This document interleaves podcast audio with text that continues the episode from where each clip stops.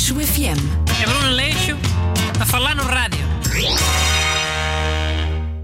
Olá, bem-vindos à última Leixo FM antes das férias grandes. Por isso, hoje é episódio especial. E estão cá os dois comentadores, Burti e Renato Alexandre. Bom Hello, dia. people! Olha, antes de começarmos, gostava de expressar aqui a minha indignação.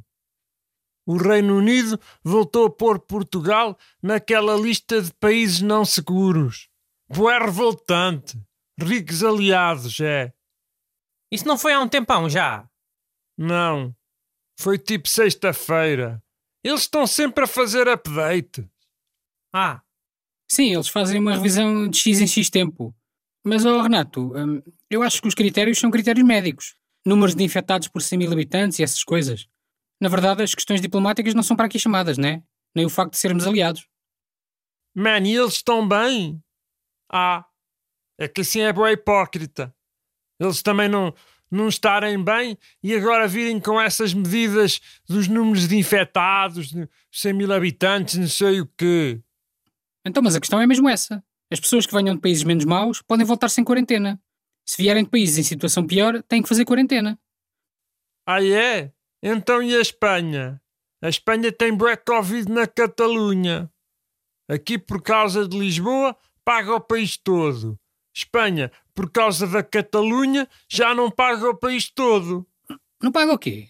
Olha que Espanha entrou para a lista negra do Reino Unido. Agora na última revisão. Gil, calaste com o Covid. O programa de hoje é precisamente sobre as coisas que as pessoas descuram por causa do Covid-19. Coisas tipo que problemas de saúde. É. Lembram-se daquela expressão que ficou famosa em março-abril? Falsa sensação de segurança? Sim, isso era por causa das máscaras, que eram perigosas porque davam uma falsa sensação de segurança.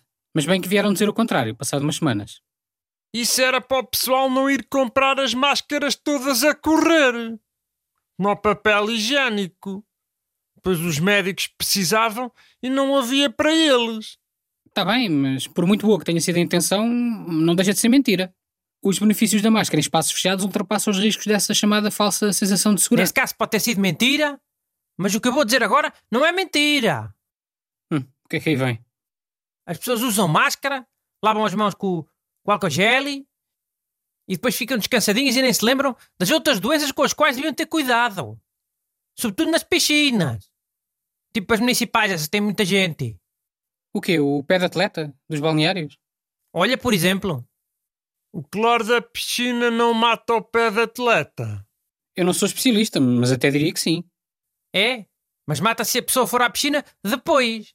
E se a pessoa apanhar o pé de atleta à saída? As pessoas podiam esfregar álcool gel nos pés.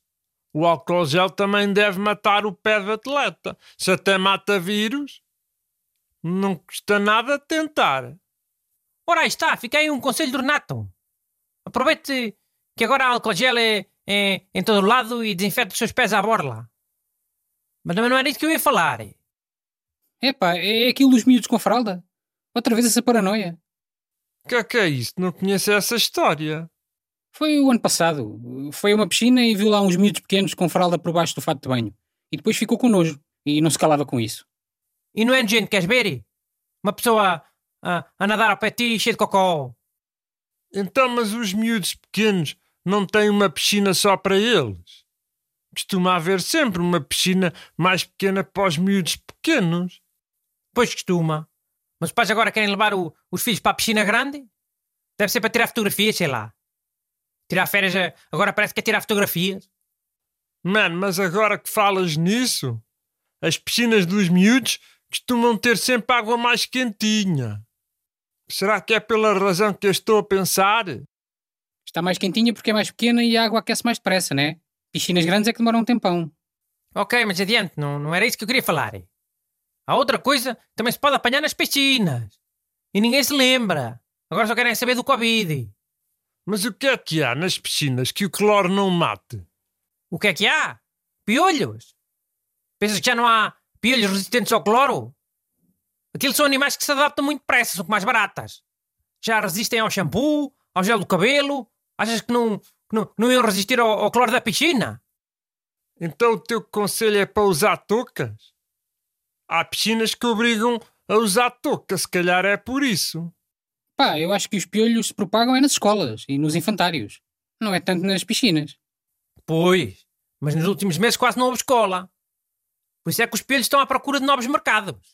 Este ano vão apostar tudo nas piscinas. Aleixo FM. É Bruno Leixo a falar no rádio.